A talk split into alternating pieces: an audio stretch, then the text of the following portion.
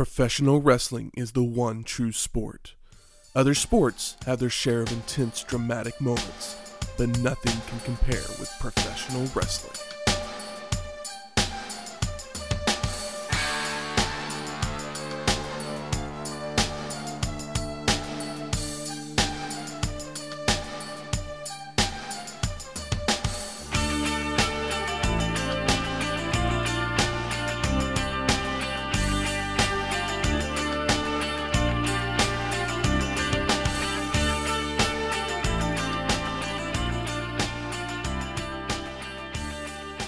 Welcome to Wrestling History X, where two friends get together and talk about the story behind the matches. I'm Matt. And I'm Michael. Welcome to episode 46 Great American Bash 1990. The new Revolution. How many revolutions? It's the new one. I don't know. Just the new one? yeah, I mean, am I missing something here? No. I was- Okay, it's just it's just It's the just new one. another way of using It's the the word new one. revolution. Yeah. Okay. Um, it's they, we're like it's WCW now basically. do you- like do when did feel- NWA finally feel- go away? It's still the NWA at this point. But like not much longer, right? Not much longer. I think uh, by, But the, is there- by the end of 91, it definitely is gone. yeah. After while watching the show, did you feel like it was a new revolution, or did Ole Anderson bring back the old guard? Oh yeah, it's uh it's an old revolution. I, I see I see what you're saying. Yeah, there's a first half of this shows kids have kids. Ole, Ole basically just called up all of his buddies and was like, "Hey, I got a job for you." Did he just get the book? Uh, he got it right before Like, Capital right- Combat, Okay, which, right which was before, our last show, last week's Yeah. show. Great American Bash 90 was the sixth annual Great American Bash produced by WCW under the NWA banner. The event took place on July 7th, 1990, at the Baltimore Arena in Baltimore, Maryland. Hence all the uh, you know, the American and like independence rah rah logo stuff. It's like a old timey like paper with like a, a ink pen and stuff. Because it's July seventh. It's like right after. Yeah, it's- it's like the, the weekend. The weekend of Independence Day. Exactly.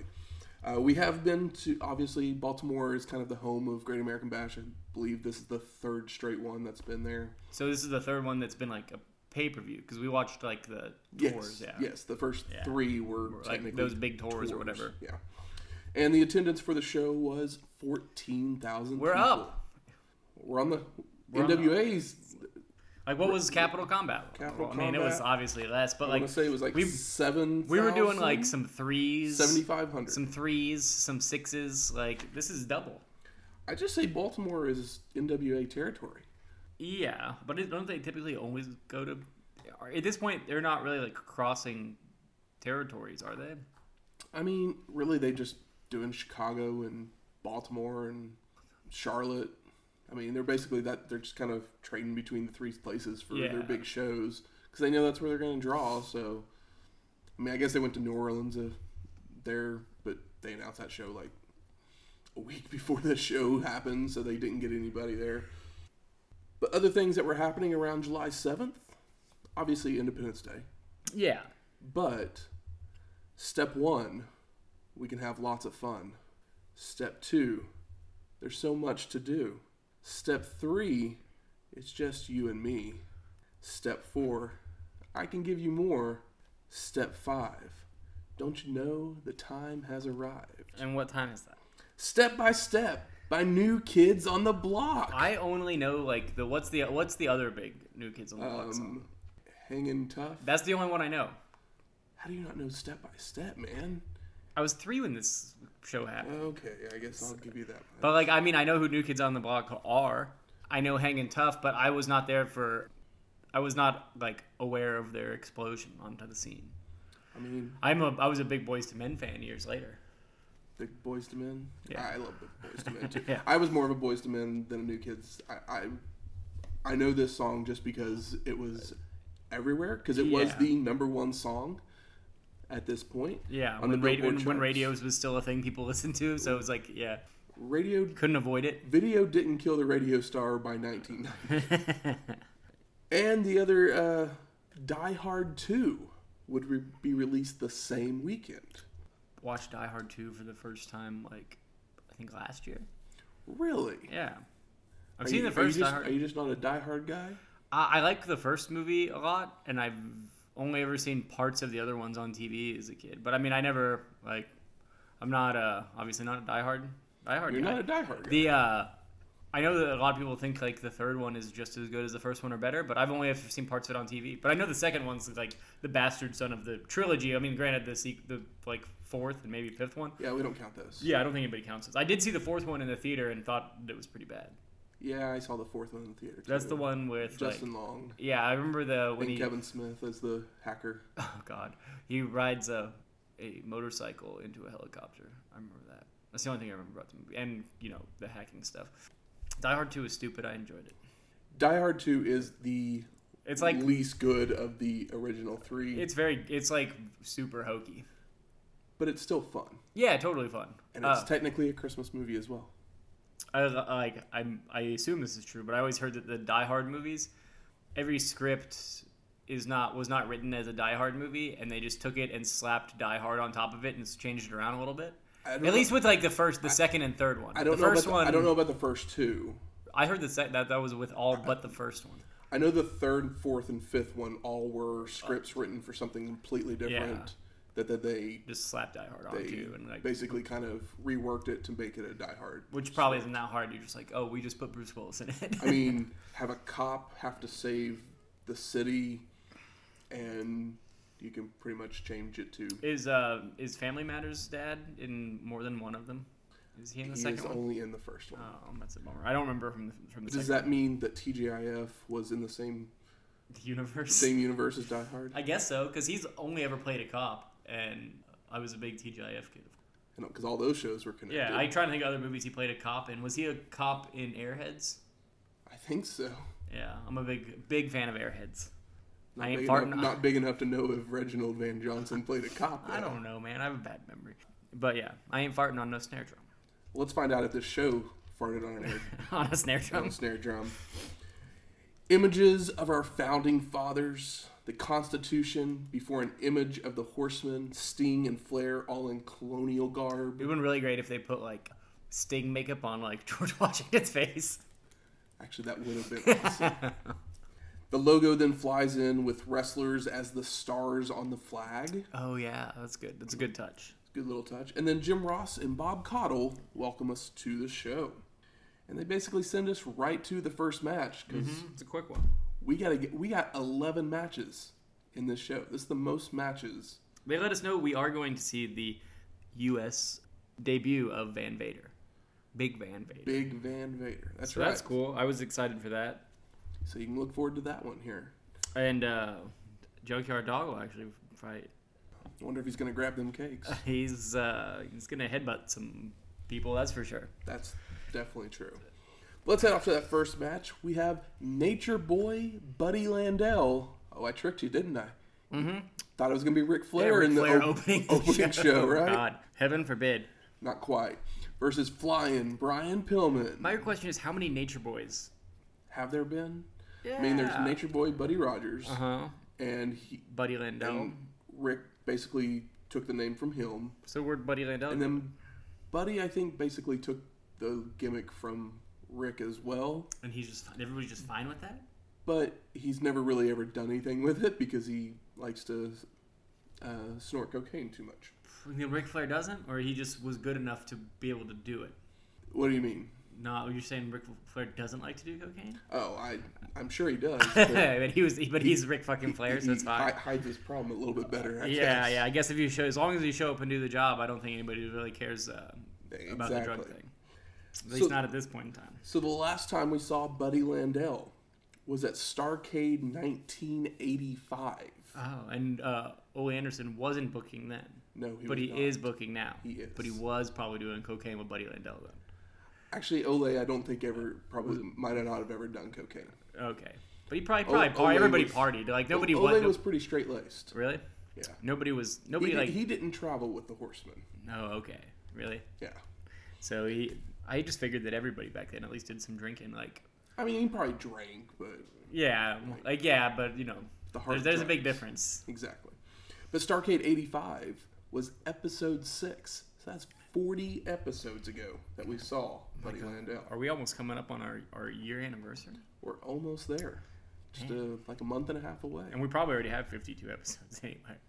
There's some there's you- some extra, count our- some if you count our house shows. Actually, next week's show is our 52nd episode. Ah, well, I mean, not technically your anniversary. but it's not our year anniversary. Those were some some extras, guys. Exactly. No pay, no pay, no. Fun. paywall at uh, at uh, Wrestling Wrestling, History History X. Yes, I was like, what's the name of our show? So the match gets started, and Landel gets slapped around early to show that he is not intimidated. Chop fest between the two men. Buddy Irish whips Pillman to the corner, but he jumps to the second rope and comes off with a flying crossbody. Flying Brian sends Landel to the corner, hits a hip toss, and multiple drop kicks to send Bobby to the floor. Landel's on the floor yelling, You want some more of me? and does some posing. And I literally was like, He's kicking your ass at the moment. Like, Yeah. What do you mean? he's he's Brian Pillman. Look at him.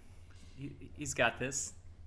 Back in the ring, both men with wrist locks until Buddy sends Pillman to the ropes, who comes back with a sunset flip, but Landel stays up and punches down. Another Irish whip by Buddy. Again, Flying Brian jumps to the second rope for a crossbody, but Landel catches him this time to hit a backbreaker. Pillman with chops sends Buddy to the ropes, attempts a drop kick, but Landel holds on to the ropes. Buddy then sends Brian to the ropes, attempts a hip toss, but is blocked, and a reverse attempt is made by Pillman. But Landel with the clothesline takes him to the mat. It's a nice little a nice little uh, combo there. It really was. Yeah, I mean, these two guys, their styles don't really mesh that well, but they're making it work here. but they are. Yeah. Flying Brian firing back with right hands, mounted punches, goes for an Irish whip, but is reversed by Buddy. Landel then hits a vertical suplex, but again Pillman fires back with right hands, chops, mounted punches, Irish whip to the corner and charges in, but Buddy catches him with a forearm. Flying Brian sent to the ropes, ducks a clothesline, but comes back with a crossbody, but Landel rolls it through for a near fall. See, I can I don't know that Brian Pillman could have a bad match with somebody that like can work at this point in time. I don't think so either. He's just like he's just he's just good. He's the the whole package. Another toss to the ropes by Buddy and goes for a body slam, but Pillman floats over, attempts an O'Connor roll, but again Landel holds onto the ropes, so Flying Brian charges in with the clothesline that Buddy ducks, sending Pillman over the ropes to the apron. Brian then climbs up to the top turnbuckle for a high crossbody for the pin and, the win. This match, the styles were kind of off, but it was like they got to a certain point and they were just like, we need to end this. And he just like, okay. Yeah, I think it was a good way to start the show. It's like, oh, it's quick. It was uh, quick, like great. you know, the old guy got some in on him, uh, on Brian, and he they still put they've still put the right guy over. Exactly. You know, like, uh, and there was enough like high spots to you know pay attention to. We've there's plenty of times where we're like, this was not the way to start a show. Yeah. It happens Very too often, and I feel like there's I really can't complain about this one. No, not you can't you can't complain like too much about. No, it's like it's a like the only thing you could say it's like why is Buddy Landel in there? It's like well to put to put the young guy over. exactly. So that's what they did, and they had some good exchanges in there that looked good and were interesting. It wasn't a trap spot. There was no rest holds really. It kind of just flowed. It's very so true. you know. Gordon Solie then at the stage area. He runs down some of the matches for the evening before we head off to our second match: the Iron Sheik Cheeky baby. versus Captain Mike Rotunda. What a shit gimmick to be stuck with. Seriously, it is very bad. It's like he's a good looking young guy. Why are you putting a stupid sailor hat I on? mean, he was- Captain of what ship? For some reason, he went from the varsity club where he wrestled in a wrestling singlet, which made sense for him, Yeah. to now he's a Plus, Jr. can Baby Jr. can put over all his collegiate stuff if, when he's in the varsity club, which he's probably going to do here anyway. But you know, he's not going to talk about him captaining a boat. I hope not. Maybe he was on the row team. The last time we saw Sheiky Baby was at Wrestle War 1989. That was the Music City Showdown. Your favorite logo with the banjo with Oh, the yeah. spikes. Uh, Yeah, that was a great logo, man. I wonder how much one of those shirts is on eBay if they show up. And that was episode 30. So, It's been a minute. been, been a little bit. Yeah, like It's like four. It feels like it should have been longer to see Sheik again, but because That- we didn't really see a lot of Sheik in the WWF since we started. He was he was the tag champs when we first saw him at WrestleMania, but then he kind Yeah. of just disappeared after that. because he had his his big time to shine was before that. Given of course, before pay per view, yeah, yeah, given Hulk the belt, creating Hulkmania. exactly. He didn't break his leg, as the story goes. So the match starts. Sheik attacks with his flag before the bell, starts choking with his scarf and robe. Sheik with more chokes, slams Rotunda's head on the turnbuckle and clothesline. Captain's toss to the ropes, ducks a clothesline, comes back with a sunset flip for a two count, hits a scoop slam and a drop kick to send Sheik to the floor. Once back in the ring, a chop fest breaks out between the two, but an irate gets Sheik back in control. And this is when we get the USA chants starting up. USA, USA. Sheik with a gut wrench suplex locks on an ab stretch, grabbing the ropes for leverage, but the ref sees it immediately. He like, why, yeah, why even do it? yeah. He kicks Sheik's arm off, which allows Rotunda to hit a hip toss, an elbow drop, and goes for a second elbow drop, but Sheik moves in time. Sheik with a belly to back suplex, more chokes and chops, but Captain's firing back with right hands to knock Sheik down. European uppercut by Rotunda, but Sheik with an eye poke and attempts a vertical suplex, but Captain blocks and reverses it into one of his own. Rotunda is then tossed to the floor by Sheik, who starts taunting the crowd. And then Captain's back up on the apron, and Sheik brings him back in with a vertical suplex, attempts a double underhook suplex, but Rotunda reverses it into a backslide to get the pin and, the win. And that's a nice combo. Nice little combo.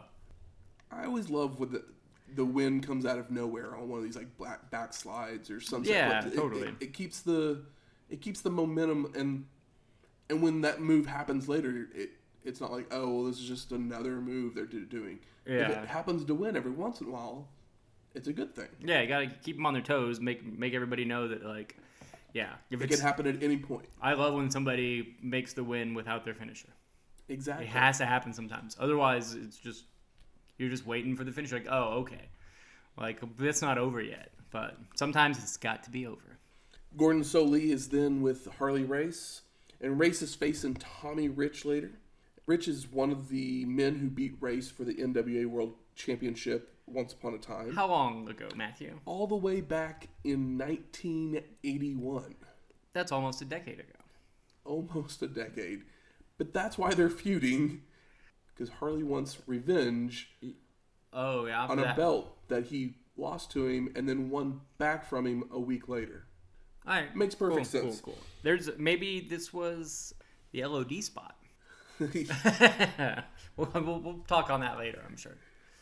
Harley then makes a prediction that if Flair is not up to the task, Sting will win. And that's something that happens throughout the show is every time someone inter- is interviewed, they make a prediction for the main event. Sting like, or Flair, yeah. it's like, all right, cool. I mean, I guess it's, I guess it's better that they are thinking this is a big deal for our promotion Yeah, instead of it just being like, oh, here's my storyline. I'm in this little part of the world. What's happening in the main event doesn't affect me at all. I guess. Yeah. I guess I can see both sides to it. But like it's- it, it's, it is kind of it's like oh make sure that it sucks that you would ever need to sell a heavyweight title match but this isn't the worst way to do it well, and the thing is, it's a pay per view, so like technically people They- people hopefully you've already been selling already- it yeah. People have already bought the thing. So third match, we got Dirty Dutch Mantell oh the dirtiest looking man versus the world's strongest man. And no, I don't mean Dino Bravo. And I'll keep making that joke for a year and a i'm half. sure you will because if they're going to tell us that he's the world's strongest man, I'm going to keep making the joke. Doug Furnas. I'll which we saw doug we haven't seen doug furnas wrestle This will be the first time we see him wrestle. like us i don't maybe he did he probably didn't do tv Yeah, I'm sure he did some TV maybe stuff. Well, maybe i don't know feels like that's kind of weird to put him on tv if you were going to set him up at the last pay-per-view if he was like actually mean- famous You're not going to make his debut on a pay per view. And he's the strongest man in the world but, the last time we saw Dutch Mantell was part of the Kansas Jayhawks during Starcade 1986. was he that furry then too Yes, I do not remember. I do know. I've seen Dutch Mantell loves to sit behind a camera and talk shit, so I've seen him on the internet. and he still still looks like A very hairy person. yeah, like a tar and tarred and feathered walrus. And Starcade 86 was episode 10. So go back and listen to that episode. It was a fun episode. I think that was one of our favorite Starcades. I believe it. So many Starcades. There's so many. And JR says that Mantell isn't too concerned about his appearance. No, but he says that, but it's kind of funny because you can still see the spots on Mantell where he did like shave or trim. Like it's kind of uh, kind of manicured, like on the like sides of his back, I guess. Yeah. But like it's yeah, he is a carpet. Very I've so. seen some some hairy backs, but my God. Dutch tries a shoulder tackle to start us off, but he's just knocked down. Furnas is running the ropes, hits a shoulder tackle to send Mantell to the floor. And Caudle says, You don't know where the hair begins or where it ends. Like you said, a carpet. yeah, yeah. I've had like I have one friend that had a back that hairy or more hairy, and I felt bad. Felt bad for him. you just live life. Yeah, you just gotta just gotta move on. I mean, If yeah, you it- shave it, it comes back stronger, right? Exactly. Dutch is running the ropes. Furnas with a multiple leapfrogs goes for a third one, but Mantell has stopped to throw punches. But Doug blocks and picks up Dutch for a press slam.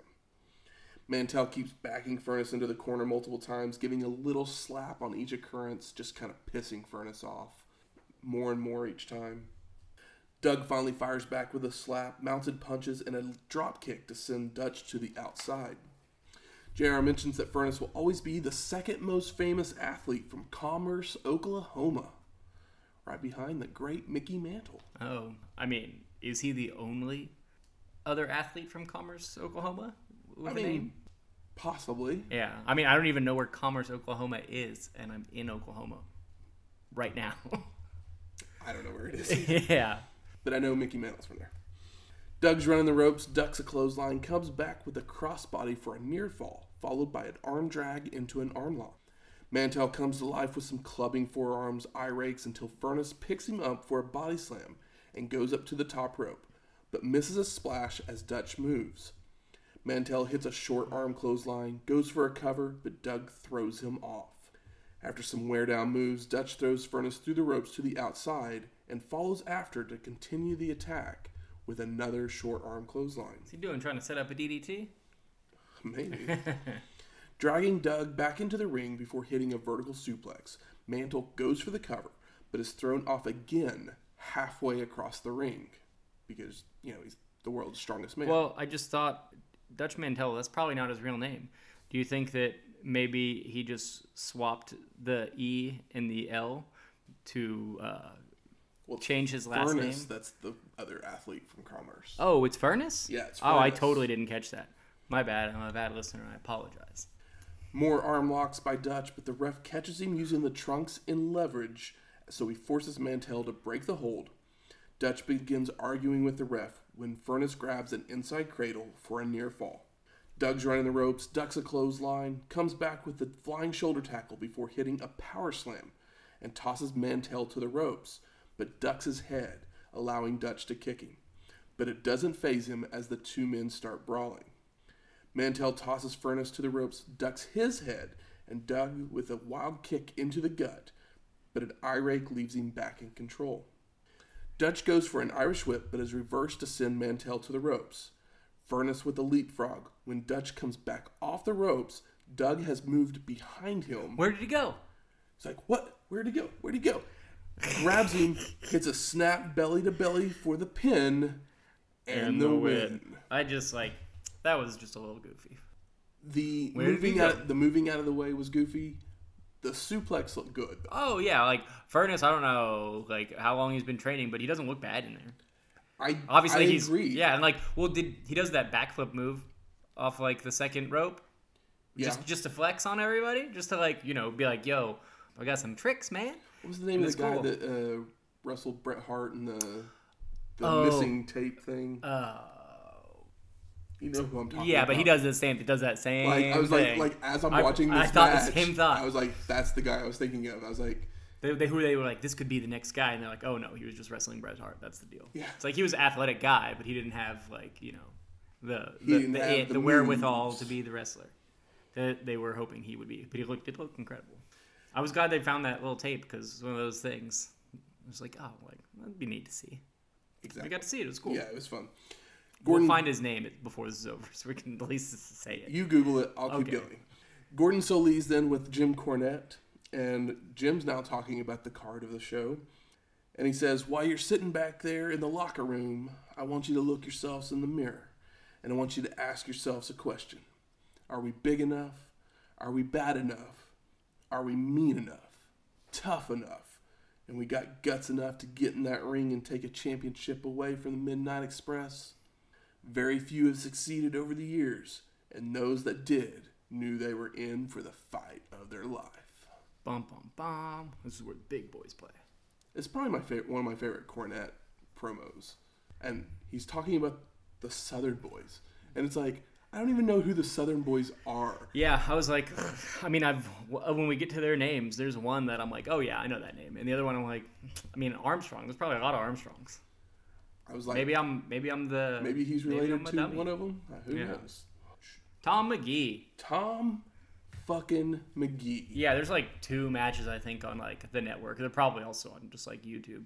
I can't remember who the other. I think the other match was against Ted DiBiase, and uh, Yeah, it was like so. it was maybe at a taping, but it wasn't like it was like basically a dark match, but they taped it, everything back then. Yeah. you know, because they'd throw matches on to see if guys had it. But If they ran short on time, they could yeah, it was pretty on. cool. But the you know the Bret Hart one's cool too. Very much so. Our fourth match Wildfire Tommy Rich versus Harley Race. So this is the first time where we get like two old guys. Yes. And they're feuding over something from nine years ago. Yeah, at least the other one, like they put over the right guy. He's like, okay, I'm gonna have my put my old friends on these cards. They all can But it helps build up the young, young guys. guys. and all these guys. None of these guys have had any like. They all look good in the ring. Exactly. Like all three of these first matches are good, short little matches. They're not, you know, I mean, when you look at them, you're like, okay, they were there. But they're actually decent they're matches. better than a lot of stuff we've seen with current. You know, like they're it's better than some matches you'll see at like WrestleMania five or whatever. Exactly. Or So last better time, worked. last time we saw Harley Race was, speaking of uh, WWF, Yes, the sir. Royal Rumble 1989, which was episode 25. And I feel like he has the same exact trunks on. Oh, you mean his uh, one his King Harley race trunks? His King Harley Race trunks, exactly.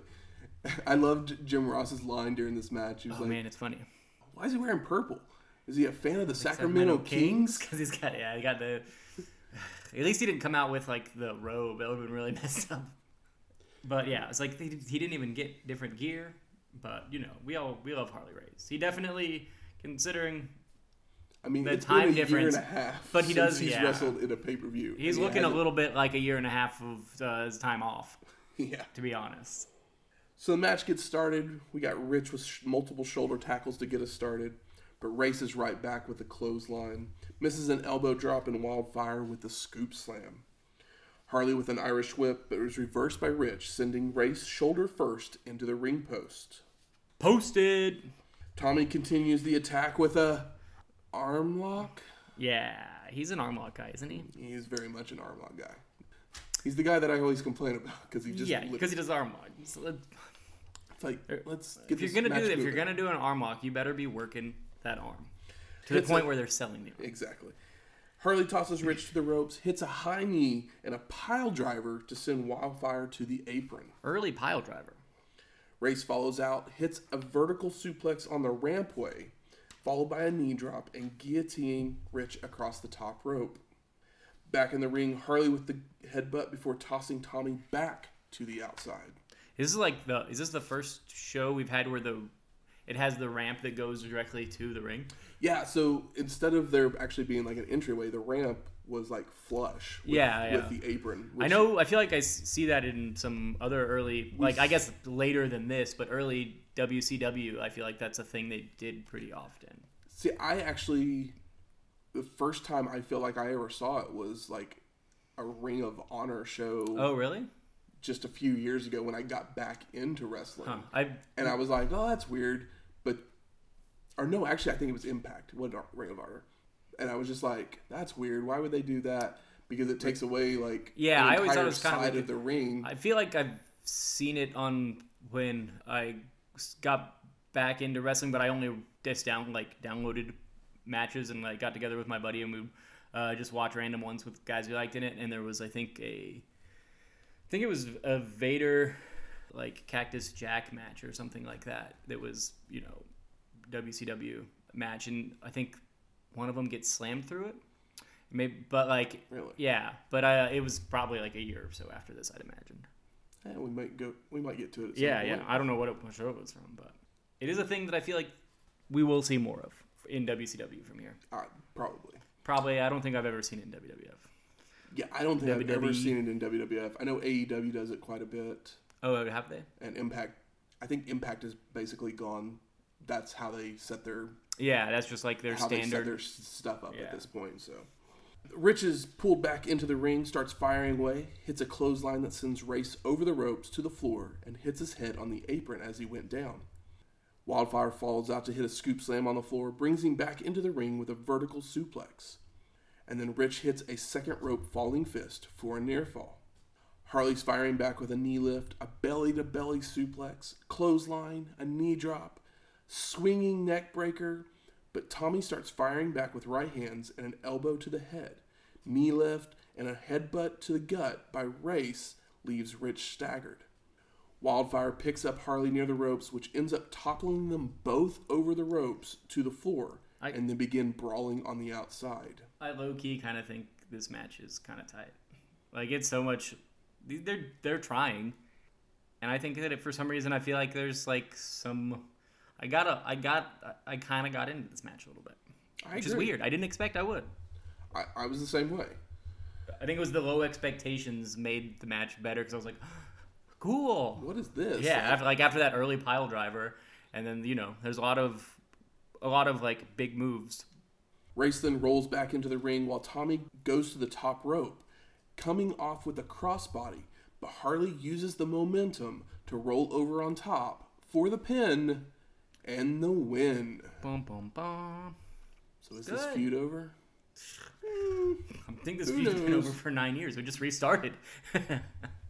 So Gordon Solie is then on the stage area with me, Mark, and Paul E. Dangerously. what like have we? Is this the first time we've seen Paulie in W? Well, we the saw him on time- an AWA First show. time we've seen him since Great American Bash 1989, so it's been a year. Okay. Which was episode 31. Basically, this is another promo putting over the main event. Mm-hmm. Every, like I said, every promo, every promo puts over the main event and then says we're gonna win our match. But, Yeah, yeah. What else are they gonna say? But then- I think we're losing tonight. I don't mind feeling too hot about this one.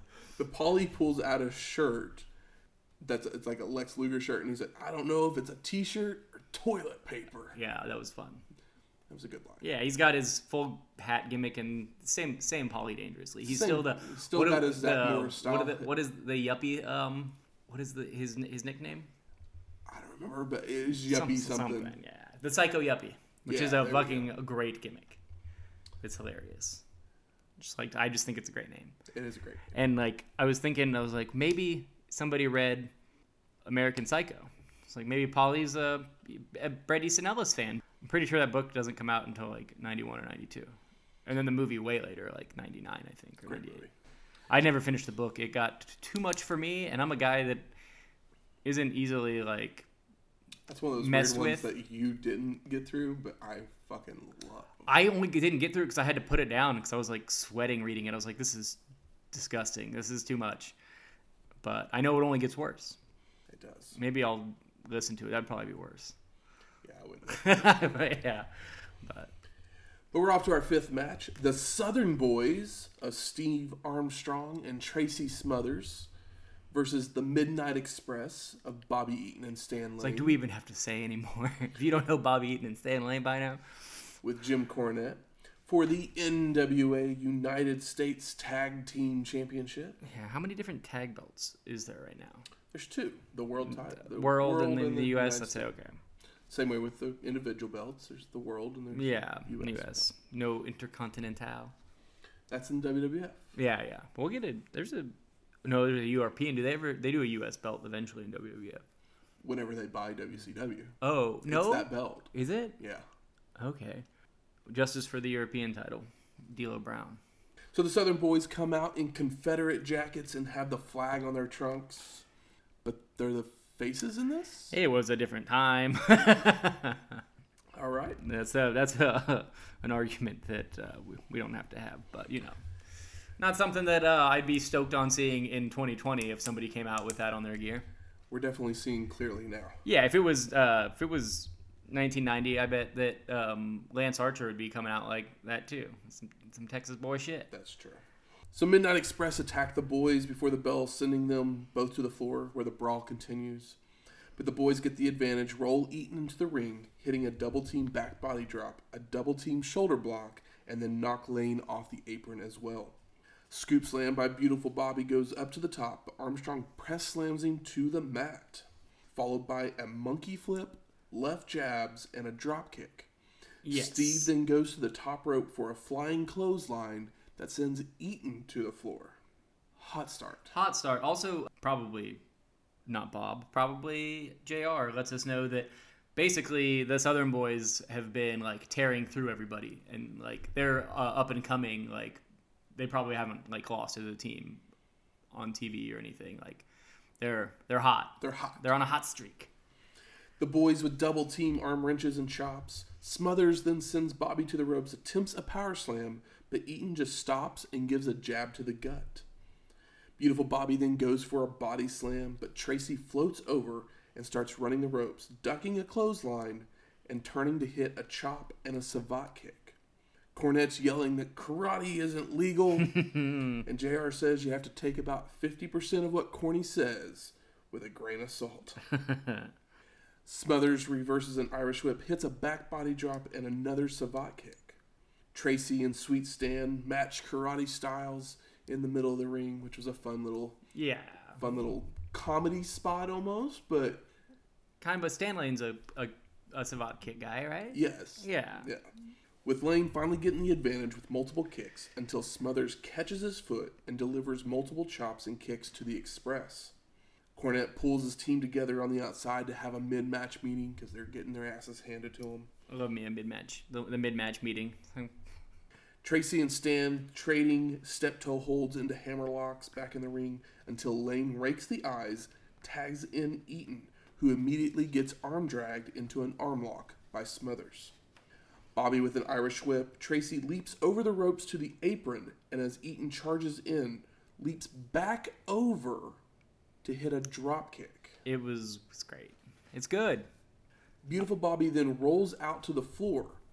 Smothers looks to follow out, but stops on the apron, does a 360 back into the ring before using the ropes to help him dropkick Eaton into the guardrail.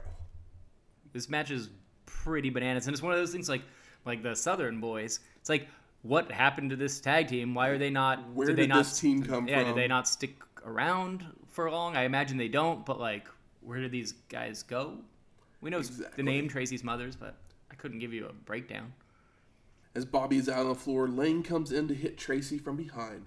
The Express then hit double team back elbows. Irish whip Smothers to the corner, followed by Lane Irish whipping Eaton to hit a splash, but Tracy moves and rolls under a sweet Stan clothesline. Armstrong then comes off the top rope with a flying crossbody on both Expressmen.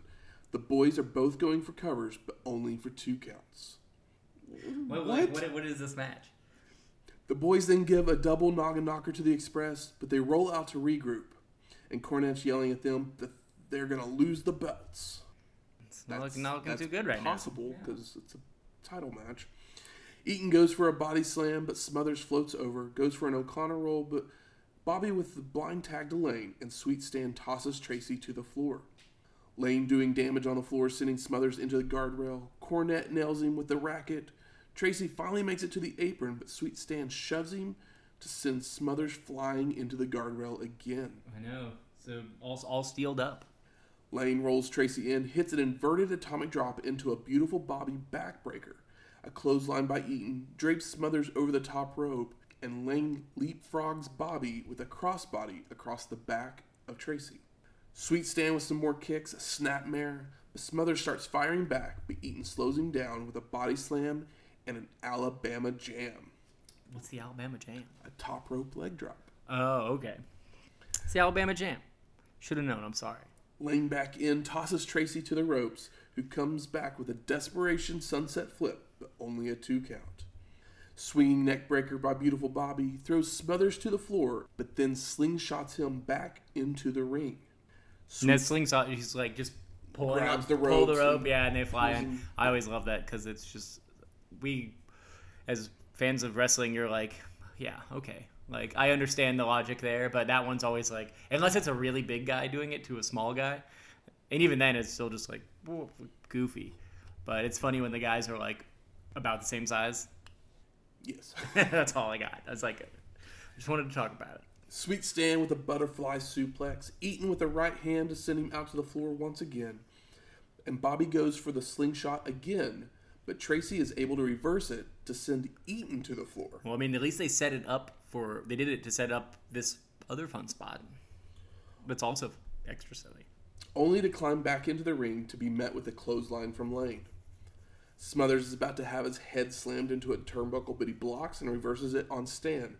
But an eye rake allows the Express to go for a double team back body drop, but Tracy tries for a double sunset flip and makes his way to his corner for the hot tag. The double sunset.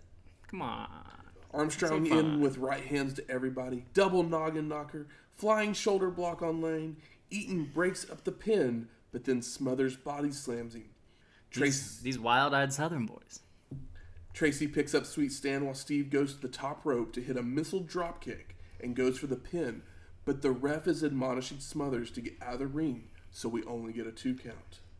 Armstrong goes to the top again, but Bobby pushes him off, so Eaton climbs to the top rope himself, and the Express hit the rocket launcher for the pin, and no! I- His shoulders up. Was I, so that's a way to make a match. Fucking everybody should pop for that. Like it's like oh I like popped. yeah I did it. I was like oh rocket launcher it's over and it's like it was you can't sometimes you got to kick out of finishers. Sometimes matches need to finish without finishers. Sometimes you need your backslide. Cornette and Lane are arguing with the ref, and the boys switch places as Steve rolls to the floor. Beautiful Bobby goes to pick up Smothers, but he reverses it into an inside cradle, but Stan is there at the very last second to break it up. It's close.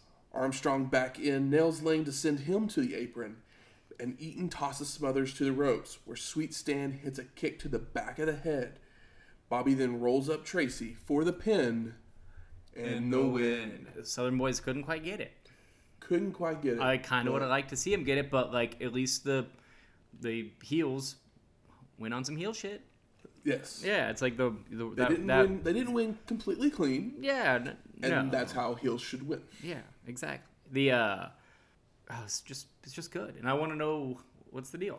What happened? Steve Armstrong get like hit by a car or something? I have no clue. I don't.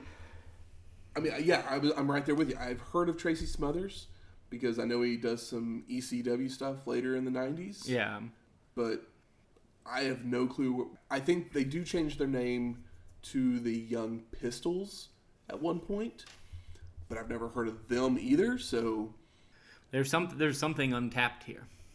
Like who knows what happened between Yeah. with these two guys? it's wrestling. Like there's definitely anything could have happened. Exactly. Uh, as far as I can tell here, it's like, oh well, I want to see these guys fight everybody. I like because we know that NWA WCW is like tag killing it on the tag teams.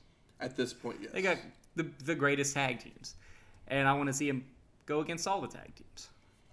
Yes. I want to see a Doom Steiners, uh, Them Rock and Roll, Freebirds. would be great. Yeah. Man, Anyway, it's, it's, it's this is this is uh, one of this one of is the ones. This is a. This has been put on the short list for our next best of episode already. Yeah. already. yeah. It may not be there when we get there, But, but uh, at this point, it's on the short list. yeah, it's. Would you say that this match is better than anything on Capital Combat? Oh, definitely. I didn't expect you to pull a pull a Capital Combat match off the top of your head, even though you should be able to. RoboCop showed up. and pulled the rubber doors. I like the rubber door spot. so much schmoz at the end of the main event between Luger and Flair. Other than that, don't Uh, know. Was it me and Mark had a Steiner match? did Steiner's lose the belts to the to Doom? yeah, that, match? was yeah, that was probably the best thing that happened on Yeah. that show because Steiner's doing Well, I don't know. It's the best thing to happen, on that show. but it was maybe the best match. I mean, I was down with Steiner's losing it to Doom. That's if they're gonna lose it to somebody like the bigger bastards. What you got against Doom? Steiner's can't have it forever. Gordon Solie then with the Freebirds, and they're wearing quite a bit more makeup than usual. Well, uh, little play into the show later. Yes. Hayes tells us that there's nothing on God's green earth with four wheels that they can't drive, and there's nothing with four legs that they can't ride. So I mean, uh, they're gonna come out on horses. I I was like, huh? What has four legs that you can't like? What? Yeah, Like, uh, what's that have to do with the Steiners? I'm like, I know it's a dog reference, but I'm like, I guess so. But we're in. They're said let us know they're gonna ride all night in case you know. yeah. And they came to rock the house. There's two things you can do about it: nothing and like it. and that's great. That was a good line. They should have got to that before the whole like riding thing. Yeah. You know, they could have just said, you know, there's nothing with four. Also, the four wheels. There's no cars in wrestling. Optimus Prime isn't showing Yeah, up. Yeah, LOD rode those motorcycles, bitch, all the way to WWE. It was on two wheels. yeah, on two wheels. Yeah, good point. so we're off to our sixth match. We got Z-Man versus Big Van Vader. Bum, bum, bum, which is his. For some reason, they want us to know it's his U.S. debut, but I mean, obviously, they've been dealing It is. in Japan. It just truly is It is truly his U.S. debut. on television. He's had to have No. worked. What do you mean he's not His- Japanese? He didn't. He just like flew to Japan. Did he go through the dojo? No, he has been wrestling in New Japan. yeah, I know that. He had never wrestled on te- a televised. Yeah, I was like, where did he learn? at all in Yeah. America. Which, and I know of his big, well, I don't know what you would call it, his crazy like mask thing, Yeah. which we're about to see, and is incredible. But I thought that was only something he ever used in Japan, because anytime I've seen clips of it, it was I always in Japan. I feel like he's probably only going to use it few times here, and then he'll But kind of just get not use it anymore. I guess we can talk right about it now, right? Kind of. First off, Okay. Big sorry. Van Vader is a Wrestling Observer yeah, it's the newsletter first Hall of. Famer because it's the first time we've seen him. And I want to mention that he actually making his debut here. He was actually currently the IWGP World Heavyweight Champion at this time. What? Oh, uh, why did I just? I had it. I just had his name in my head and I forgot it. He had beaten Chono, I think. Oh no, I just meant like Vader's real name. Oh, uh, Leon. Leon. Leon White. White. Yes. Yeah. If you don't know who we're talking about, go watch Boy Meets World Yeah. or watch the show because if you don't know, Yeah, who, yeah. I mean, what? If you don't know who you're who we're talking about, we all know who Vader is. Yeah. But he had just recently had a match that is kind of famous with Stan Hansen, where I guess yeah, Stan Hansen, another guy that's more famous in Japan, Japan. than the, than the U.S. where his eyeball got poked and it came out of like his eye socket. or whatever. Ugh. And like there, if you go out to YouTube, you can actually look up Vader, Stan Hansen, Vader Hansen the eye. eye poke of doom. His eyeball is literally out of his eye socket. He puts it back in. that's crazy. closes his eyelid and then wrestles the rest of the match. Probably not for much longer. Not much longer because I know the still. match goes to a no contest. He doesn't. He doesn't leave the ring. But no, yeah, he he keeps working My God. even with that. The the video I saw didn't show the entire match. It just showed like the like the eyeball. How gross was it? It was pretty gross. it was pretty gross. That sounds disgusting. But he now had he had to have a metal plate put in his To keep his eyeball from in his coming eye out. socket to keep his eyeball. But he was. He didn't Yeah. lose vision. No. Yeah. I mean, I know when they like do work on eyes, sometimes they just take it out of your friggin' head. Yeah, it's pretty gnarly. Eyeball stuff, gross. But let's talk about this match. All right. As he's coming out, he has this headgear that you were talking about. Yes. Has some horns, spiked shoulder pads. It's kind of like a like a more badass like road warrior type of deal, but it's got kind of like this weird like demon face with almost kind of like a aardvark or like elephant type nose thing. I felt like it was almost a demonic Yeah. Darth Vader Yeah, oh yeah, totally. mask. It's basically It's- kind of what it felt like. It's uh yeah, it's JR says that it's a ancient samurai headpiece. okay. I don't know. It's about uh, I mean, I don't know. It's not it's maybe. not, but he's like, you know, it's Japanese so they're like, you know, putting it over. It's definitely not an ancient samurai headpiece But he takes it off, sets it on the by any means. on the ramp, yes. and then it starts blowing steam yes, like out out of the horns. it's incredible and he like basically leans down to like give thanks to it so that's why i was like oh maybe it really is like a like that's the part of the gimmick is like it's this thing that this otherworldly thing that like helps him makes him like stronger or like gives him luck or power or something silly like that It's very possible. but it It's looks a, so badass that i'm like sure why not It's a very Japanese type gimmick. it's cool as hell But this match gets started. Z Man tries to get the advantage early, but Vader just starts pummeling him with right hands. Uh, I will say. Vader's not wearing his typical what we know later, like the The mask. like the, mask. the mask that's more mankind style. It's kind of more like a typical like lucha Yeah. mask with like bigger holes in the eyes and mouth. It's not the uh, like you know segmented, like I said, kind of mankind, but made out of like a backpack strap one that you're used to. So I thought that was kind of interesting. Vader starts pummeling him with right hands, forearms. He Irish whips Zenk and follows with a splash.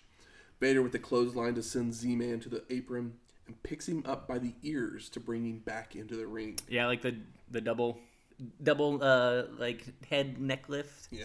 I never always want to call it a choke slam. It's not a choke slam, but like the double choke lift. I It guess. literally looked like he picked him up by his Yeah. ears. Zenk is tossed to the ropes, ducks a clothesline, and delivers a drop kick that barely phases Vader.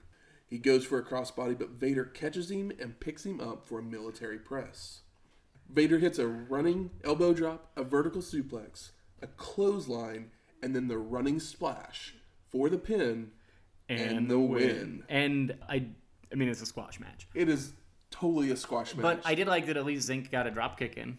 But all it did was make Vader look stronger because he just, you know, absorbed it. Yeah, but you can tell that the Z Man and Flying Brian Pillman tag team, who everyone really liked. Pillman got the match against the old dude and won, Yeah. and Z Man is a glorified jobber. Yeah, exactly. It's like one of those things like, yeah, Pillman versus Vader would have been awesome, but Pillman wasn't going over, so let's just feed him the Z Man. Yeah, Vader, Vader's not going to lose while he's the IWGP champion. No, no, not even even though nobody at this point in time, They- nobody they- in that arena didn't knows what the hell that is. Yeah. unless Meltzer's there. like, there's probably not. Yeah, there's probably not too many uh, Japanese wrestling fans. They uh, definitely in do not mention it on the show. No. I know because I was like, I was watching. I was like, I know he was champion at one point over there, and then I like started looking up dates, and I was like, date, date.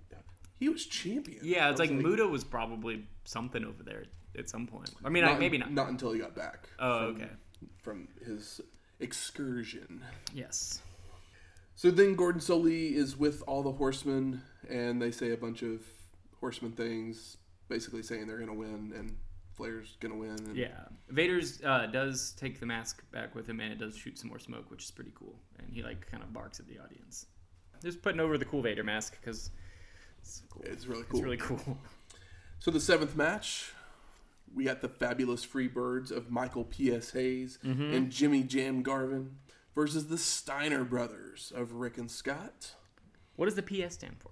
Pretty sexual Is that is that it? or pretty sexy, something like that. Oh, okay. Michael, pretty sexy Hayes. I don't like the jam in Garvin. Just Jimmy Garvin. The jam, I don't know. It used to be Jumpin' Jimmy Garvin, which He's not. made more sense, but Yeah, who knows? I don't know. I just didn't really jam. What does jam mean? And as we mentioned earlier, the Freebirds have very glittery everything. Yeah, well, they're also wearing like uh, basically like overalls. Yes. It's kind of, but they're like not as high. They're basically like to their waist and then the Almost like straps go- waiters. Yeah, it's like um, suspenders. Yes, it's basically matching suspenders, but I think it's all one piece. Anyway, it looks kind of cool, and they got like a bunch of makeup on, and uh, We'll they're, find out. they're gonna they're this- gonna get it. We'll find out some more about that here in a minute. Yeah. So the Freebirds attack early, knocking Rick to the floor. Oh, we don't we don't get we don't get quote we don't get chance off the top. No, it's Okay, not off the right. top. Hayes hitting a side slam, a rubber band slam by Garvin, a double team clothesline all on Scott. Jimmy's going for the DDT, but Scott back body drops out of it PS then tries for the DDT, but Steiner just throws him off and rolls out to the floor. Yep, I love when people avoid the DDT by just like running away. Like they know that it's going to be the end if they don't, and they just basically bounce. Rick is finally back in to give a Steiner line to both Freebirds, which forces them to the floor to regroup. But Scott hits a double clothesline to take them down. Garvin's taunting the crowd, and the crowd is returning it with a very inappropriate chant, which we won't repeat here because it's 2020, and I was actually shocked It ha- yeah, I was that was it wasn't edited out. it happens a lot. I mean, it's the it's the F word that we don't say.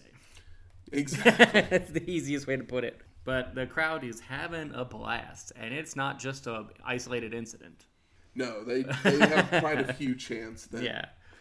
But hey, Michael, Mm-hmm. did you know that Rick Steiner wanted to be a kindergarten teacher? No, but I'm JR told me that both of these educated men were going to be educators at some point. Would you want They- Scott they- Steiner? they tell us Do you want Scott. Steiner teaching your children math? I don't want Scott Steiner teaching anywhere near my children. Do you think he does the books at all the Shoney's he owns? Probably. yeah, but yeah, man, JR and his college stuff, which he does his whole career. But yeah, he's still doing it to this day.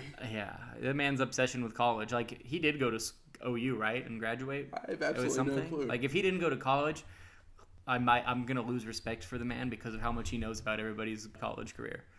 Should we pause and look this up? Yeah, I think we should. I don't even we should pause. We should just do this Just on air. do this on air, yeah, even though most of it will get edited out. probably. Why not? Jim Ross. If he didn't go to OU, then I might just be done with Jim Ross. As much as like you know, done with Jim Ross at this point in 2020. Was born in Fort Bragg, California. Oh, Attended a high school there. His maternal grandparents owned a general store in Westville, Oklahoma. Okay. And his paternal grandfather owned an off-sale beer store and was a carpenter. He was a president of the student body, a four-year letterman in basketball, and state vice president of the Future Farmers of America whenever he was state speech champion in 1968. But when did he move to Oklahoma? He was also an honorable mention on the 1969 high school all-state football team by the Tulsa World as a center, and he grew up cheering for the Oklahoma Sooners. It says he did spend some time in college, But we don't know where. but it does not say where. Boo! Jim Ross was canceled.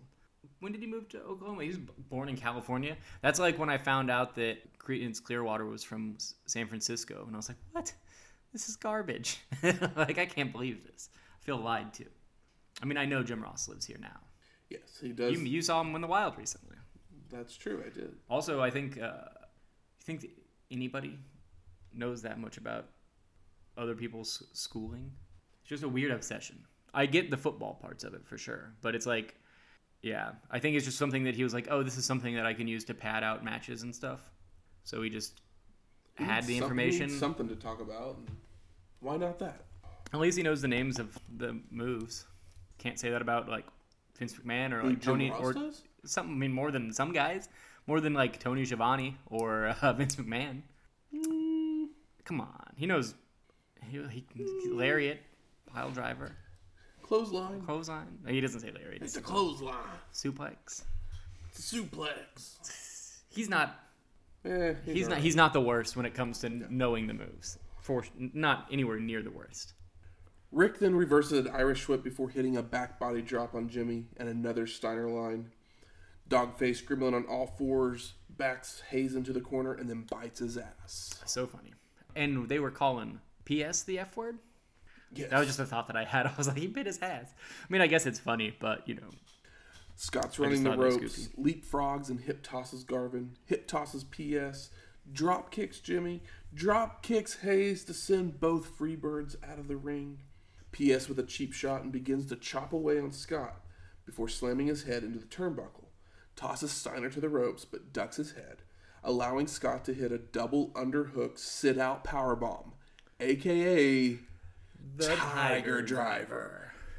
The uh, yeah, like were they? Did they go work in Japan? I know they eventually work in Japan, They eventually do. Or they do that. Yeah. It's like this is we haven't seen hadn't seen anything like that, have we? It's the first Tiger Driver. It's the first seen. Tiger Driver we've seen. It looks incredible, of course. Garvin into attack goes for an Irish whip that is reversed by Scott, who picks up Jimmy Jam for a tilt a whirl slam. Michael is a bitch Hey, starting now. that's not nice. That's me. You're not a bitch. Oh, thanks. I mean, they. I do love that. PS is just so great at playing to the crowd and being. He's like more more interested half the time in being called the F word, being called a bitch. Freebirds suck chance that it's like, oh, I mean, like technically, he's if you're a heel, You should be good at that.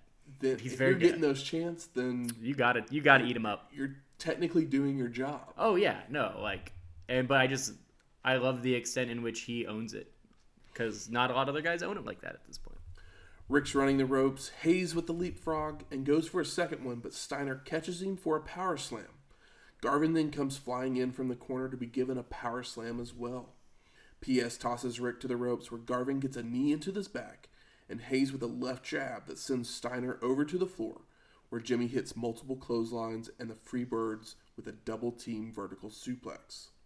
Rolled back into the ring, Hayes hits a body slam and a bulldog for a two count on Rick and Garvin begins to work a front face lock to wear Rick down. JR says the makeup by the Freebirds would be popular in San Francisco. Jesus. if you haven't caught on to what the F word is. yeah, yeah. Uh, it's Fran, San Francisco. The dog faced gremlin escapes, lifts Jimmy up for a body slam, but Garvin reverses into a slam of his own.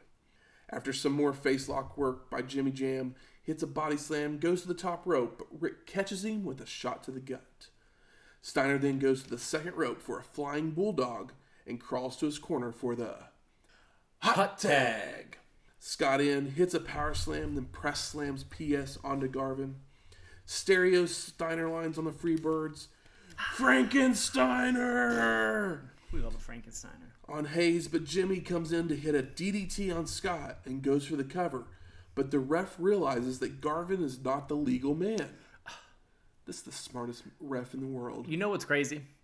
We've seen, we always, we regularly see like um, on pay per view matches or what you would call like a marquee or attraction match, multiple refs. There's, n- I've never seen a tag match with two refs in my life because then how can you do a tag match? You can't do a tag match with two refs. I mean, you could, but then it would wouldn't be the tag match like we all know it to be. It's true. and it's just I'm like, why is there like why has that never been a thing? Then they'd it'd have to be, but like, I just thought it was it's like yeah, why would you need two matches? And you get what I'm what I'm saying. I mean, You got to be able to cheat. yeah, Rick then picks PS up for an overhead belly to belly suplex, and Scott makes the cover for the pin and the win.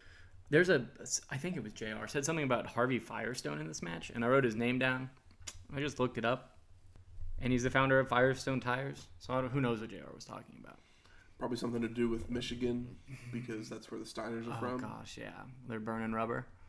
Sure. Like like Harvey Firestone. I mean, I'm just I don't, making I it don't, up. re- I don't remember what he said. I don't know. so- I just I was like, who the hell's Harvey Firestone? But that's the only connection I can make between the two. Yeah, why not? We go straight to the our eighth match. Well, yeah, it was good. It's- uh, it was It was great. good, great Yeah. match. The four horsemen of the enforcer Arn Anderson, Sid Vicious, and Barry Windham versus the dudes with attitude of El Gigante, Junkyard Dog, and Mr. Wonderful Paul Orndorff. The G is an H. Elegante. I don't want to be that guy. I just was that guy. You were that guy. If JR can do it, you can do it, man. So last time we saw Sid wrestle was at Clash of the Champions 9 as part of the Skyscrapers. That was episode 35. Wow. It's been that long since we've seen him? Yeah. What has he been doing? He was hurt. Oh, okay. Junkyard Dog since Clash of the Champions 6, which was episode 29. Barry Windham since Chi Town Rumble. We saw Junkyard Well, Dog. We saw these guys. Yeah, yeah, yeah. But they haven't And wrestled, Yeah, I know. Just giving you shit. which was episode 27. Yeah. And Orndorff since Survivor Series 1987. Yeah, like three years for Orndorff, Yeah. who was like, you know, he's, he's Paul Orndorff. He was main eventing in like 86, and now we haven't seen him in three years. And that was episode 13. An oldie. But Probably a goodie. I mean, it was a Survivor Series. We mean, probably was- had a good time. I'm sure we were great. he was great when he was main eventing with Hogan at the big event. That was one of the better Hogan matches that we saw. Yeah, no, I was just mostly throwing shade to Survivor Series. That's true. We love doing that. So easy. So Mr. Wonderful is shoved by Vicious, tossed to the ropes, but comes back with a sunset flip. But Sid stays up and picks him up by the throat before slamming him to the mat. Vicious attempts a running leg drop, but Orndorff moves and follows with a drop kick to send Sid to the floor. Hits a hip toss and knee lift on Arn, and then a hip toss and knee lift on Windham. Vicious is back in, so Mr. Wonderful goes for the hip toss on him. Sid blocks, reverses, but then Orndorff blocks and reverses it into a backslide pin attempt, but can't quite get him over until JYD comes in to give Vicious a headbutt. I raise my hands in the air because that's a fun spot. Double A gets Mr. Wonderful into the horseman corner, but Orndorff begins fighting them all off. And then all six men climb into the ring, but the horsemen clear it when Gigante Uh, going hard G, comes close. Which is all he really can do. That's true. He's really good at standing and being insanely tall. Like, what is his build height? Seven, seven, I think is Which is how much taller than like? Is that like? most people. Well, uh, yeah, like, yeah. I mean, you know, that's a over a foot I taller than think most. Vicious is six ten. But how tall is Andre? I think he was seven one. Yeah, Jesus. So yeah, this guy. And what's what's crazy is this guy looks so much taller because he's really thin. Whereas like Andre's a, you know, Andre in it, around this time uh, or even the last handful of years is not young Andre. no, He's he's a big boy. Does, did Elegante have the same uh, like disease? no, he just had He was just a fucking giant. just a fucking giant. yeah. Jesus. Mr. Wonderful drags Anderson out of the horseman meeting on the floor, back into the ring for JYD to hit a shot to the gut, a headbutt, some doggy style headbutts, and then ping pong punch by the dudes with attitude. Love a ping pong punch. Love a doggy style headbutt. Windham's throwing right hands, but the dog is no selling everything. And we get more doggy style headbutts, Yes. sending him into the dude's corner. But Barry runs away when he sees El Gigante. What did I do? Created a monster. Barry finally gets some offense on JYD with a DDT, but he no sells that as well. And Windham attempts a slam, but is blocked and reversed into a vertical suplex by the dog. Orndorff in with fists for all the horsemen, double noggin knocker on Windham and Vicious, clothesline on double A, goes for a pile driver, but Barry comes off the top rope with a double axe handle to save Anderson. Which I thought I was like, that could just be, you know, a way to drop the pile driver quicker. It's like, ah. It's like I could see that being like, you know, uh, if there was like a tag team of like dummies and like, you know, they were just kind of like big strong idiots. Like one of them like axe handles the other guy to like attempt in the pile driver. Be like a bushwhackers type thing if they could work. like it'd be like, oh, that's kind of funny. Sid with the power slam on Mr. Wonderful picks him up and sets him in the horseman corner. Barry hits a vertical suplex, Anderson with an elbow to the neck. Orndorff finally hits a forearm on Windham and makes it to the corner for the hot, Hot tag. tag. It's hard to get excited about a hot tag in this match, Matt. It's JYD. I know. It's still hard. I already got my headbutts. I got like eight headbutts. The dog's in with right hands, a double noggin knocker to Arn and Barry, but Vicious comes from behind with a forearm across the back. Boo. The horsemen then toss JYD over the top rope to the rampway, and the ref calls for the bell and the DQ Was the DQ because they double teamed him? Because it wasn't a count out. because they threw him over the top rope. Dude, but they did they say that in the commentary? Yes, they do. But there's so many times where I'm so tired of this top rope. I take notes on the top rope and then I forget about it. Because like sometimes they're like, oh, the ref must have not seen the top rope. We're like, oh, the top rope doesn't count in this match. Who's so hard up about the top rope? It's just another way for them to finish a match I know, but like to garner heat. I know, but it's just the weakest way because it's like such a thing you don't think about, and then And when then it's when the it deep, happens, yeah, because they forget they like, it, "Oh, yeah, it doesn't happen all the time. Like it, people go over the top rope all the time, but like it says it rarely is that the reason. It's only the second time in our forty Really, episodes. I figured it was like maybe it happened on a bunch of early shows, but in those shows the commentary was useless, and the matches always ended, and we had we had most of those shows we were trying to figure out the finish between me and you. Like, wait, what Yeah, happened? were Why did like, it come ring? what's yeah, going yeah, exactly. It's good to be 40 We've yeah in. we've yeah we've come a long way for sure, but this is still hard for me to stand by. Post match, El Gigante begins clearing house, Does- throwing all the horsemen to the floor. Push, or does he just walk in and they walk out? Yeah, basically. Does he touch any of them? Um, I think he like maybe shoved them. Yeah, sure. Gordon Solie then on the stage area with Lex Luger, and again another promo of "I'm gonna win." Yeah, I will say like my yay! my favorite thing about that last match is Arn Anderson selling. He does those like big cartoon eyes, whipped into the buckle and falls or whatever. You know, some fun. Did some fun face acting. that was probably the best thing about that match. yeah. That's not like it. And we're on to our ninth match. We got Mean Mark with with Paul E. Dangerously versus Lex Luger. Yeah, they dropped the Callous. They dropped it. I think They- only the first match did he have Callous, but It's like what a third time we've seen. yeah. Versus Lex Luger for the NWA United States Championship. Dun, dun, dun. Yeah, good good old me, Mark. Moving on up. So the two men are back and forth with arm wrenches, hammer locks, until Mark catches him with some punches. Me Mark with an Irish whip charges in, but Lex moves, so Mark hits his head on the turnbuckle. Luger's running the ropes, ducks multiple clotheslines, hits a crossbody and an arm drag into an arm lock. Paulie makes a phone call to Maury Povich. yeah, sure, why not? Even JR doesn't know who he's talking to. So how are we? Yeah, I do like that uh, JR makes fun of Paulie's hair, and I thought it was really funny since Paulie still has yet to give up the dream on the hair front. He's still like, like, That's why he wears the hat, man. but like, man, he if he's making fun of it then, like, now it looks like the man is like sick, sickly. He just should have shaved his head a long time ago, or get a toupee, or something, some plugs. Be bald and proud, man. Be Yeah. proud. Well, how much money do you think Paul Heyman has?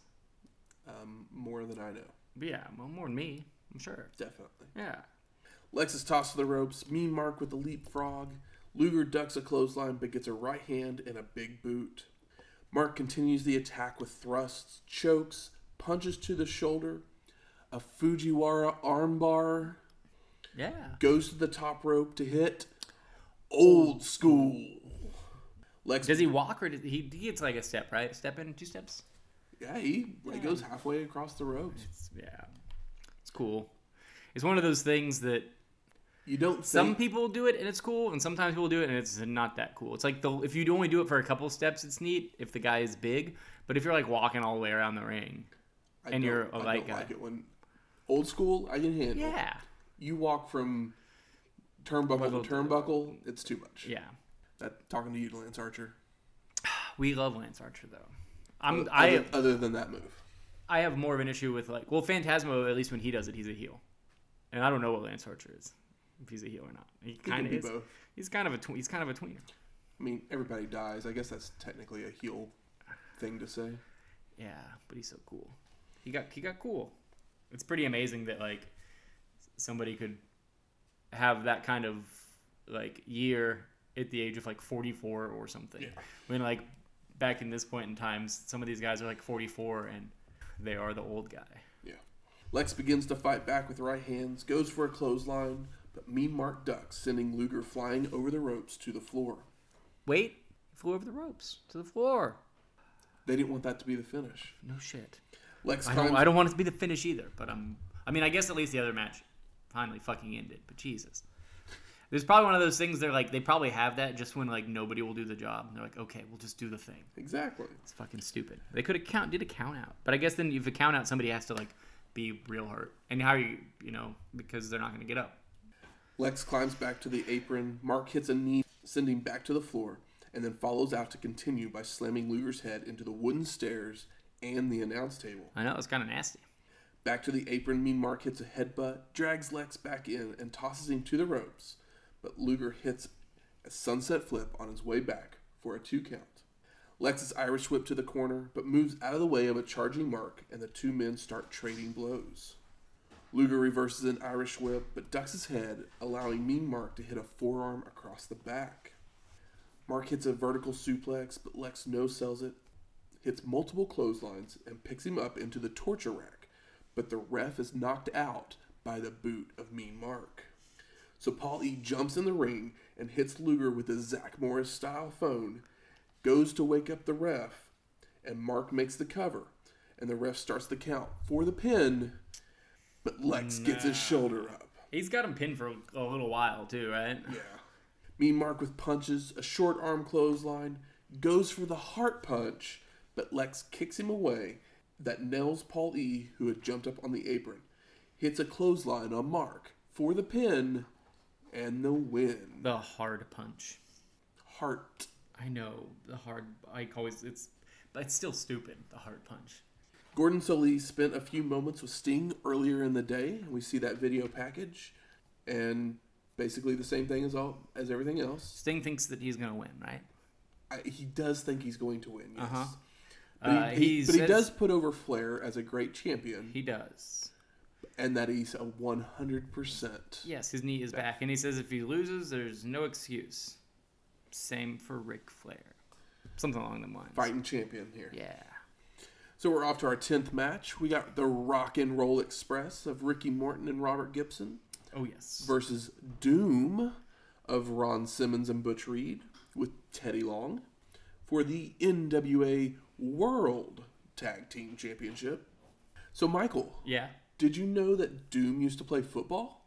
Did you know that Ron Simmons is Burt Reynolds' favorite athlete, wrestler, football player, All of the above? drinking buddy? I don't know. yeah. I don't know if that was for. I think that's from the last show, but he, still. No, he said it on this show Oh, too. okay. Yeah, I believe you. All right. I'm Sure that he will every time Ron Simmons enters the ring for quite a while. Maybe he even does when he's an acolyte, an APA. Maybe that's maybe that's what got Ron Simmons to start saying, "Damn." Damn, damn, JR. Give it up.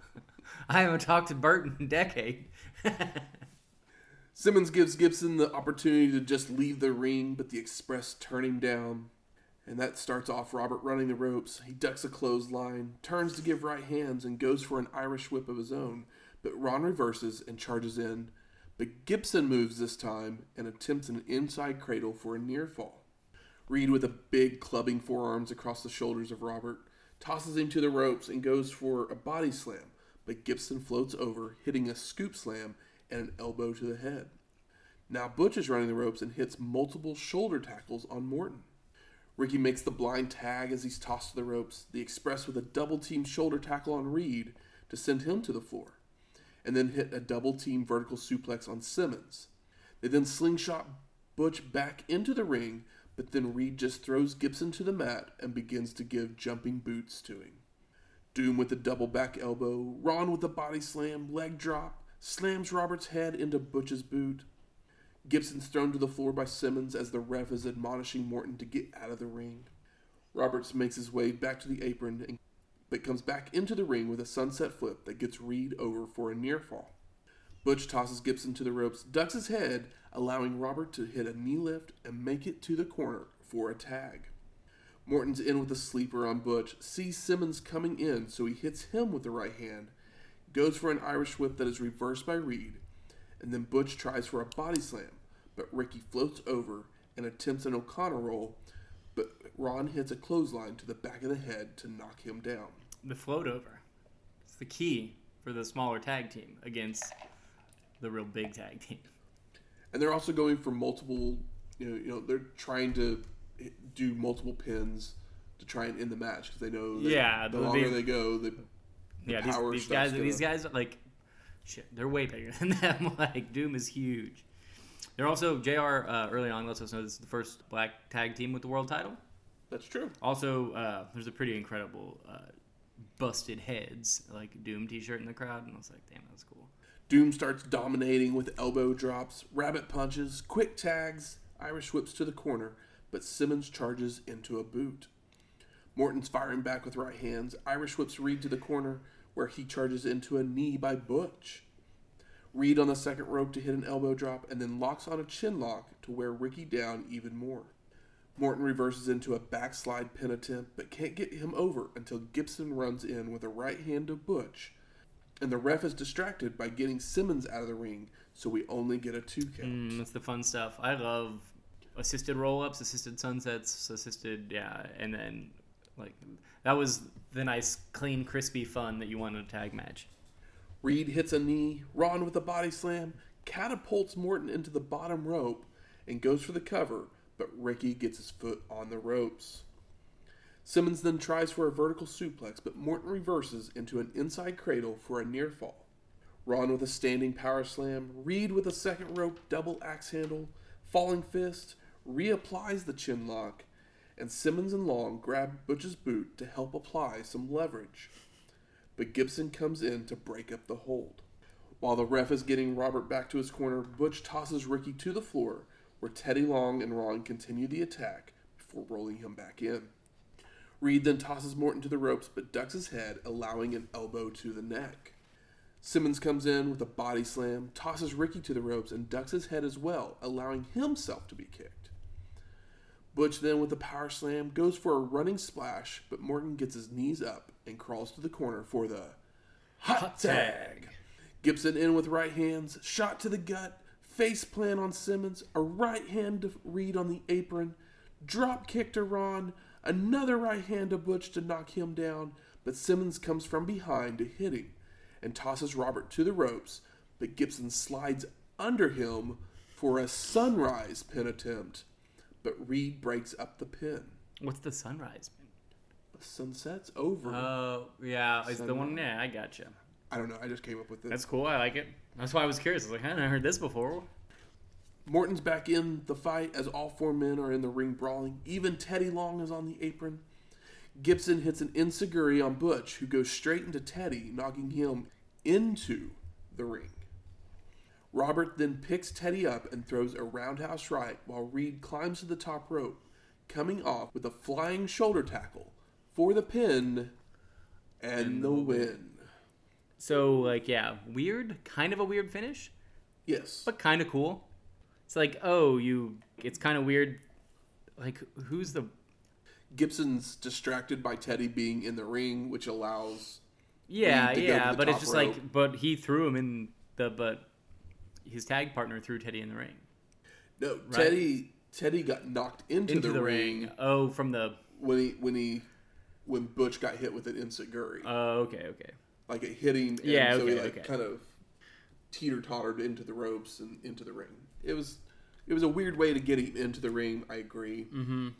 I had a weird thing with this match where because I think that uh, JR said something about like ten minutes left in the match, and normally they don't tell you unless Yeah, like something happens. us so I was like, I was like. I was like, weird. Like, is this gonna go to time? This is a weird match to go to time.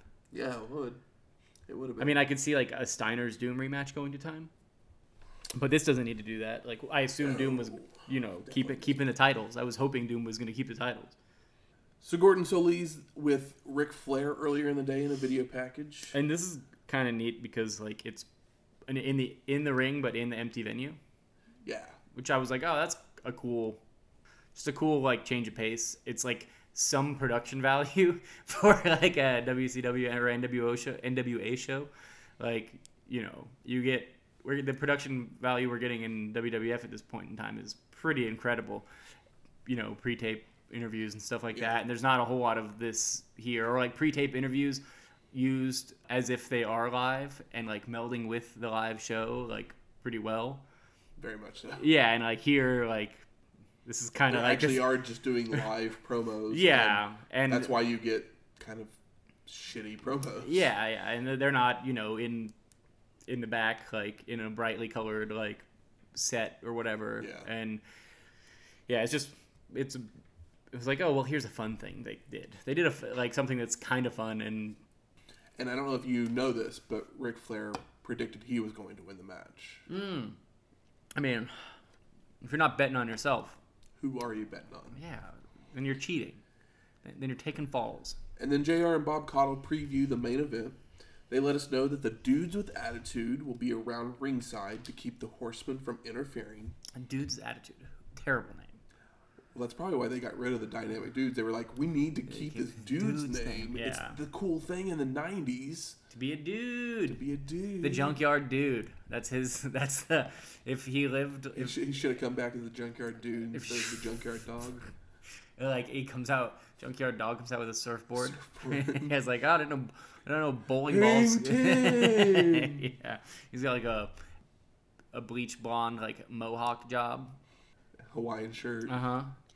And then Ole Anderson will be handcuffed to El Gigante. I do like Ole Anderson's kind of like silly like. I don't know, like Polish crime boss look, where it's like he's like he's kind of it's like He he's, he's just, like he's wearing dress pants with suspenders and like a black shirt. and a black shirt. And it's like it's like yeah, he kind of like people put on like half of the dress up thing, but he doesn't look like a mob boss or anything like that. So it's like oh, I guess like a Polish gangster because like I don't know if there is a thing a Polish gangster, but he doesn't look slick enough or like you know or like mean enough to be like a.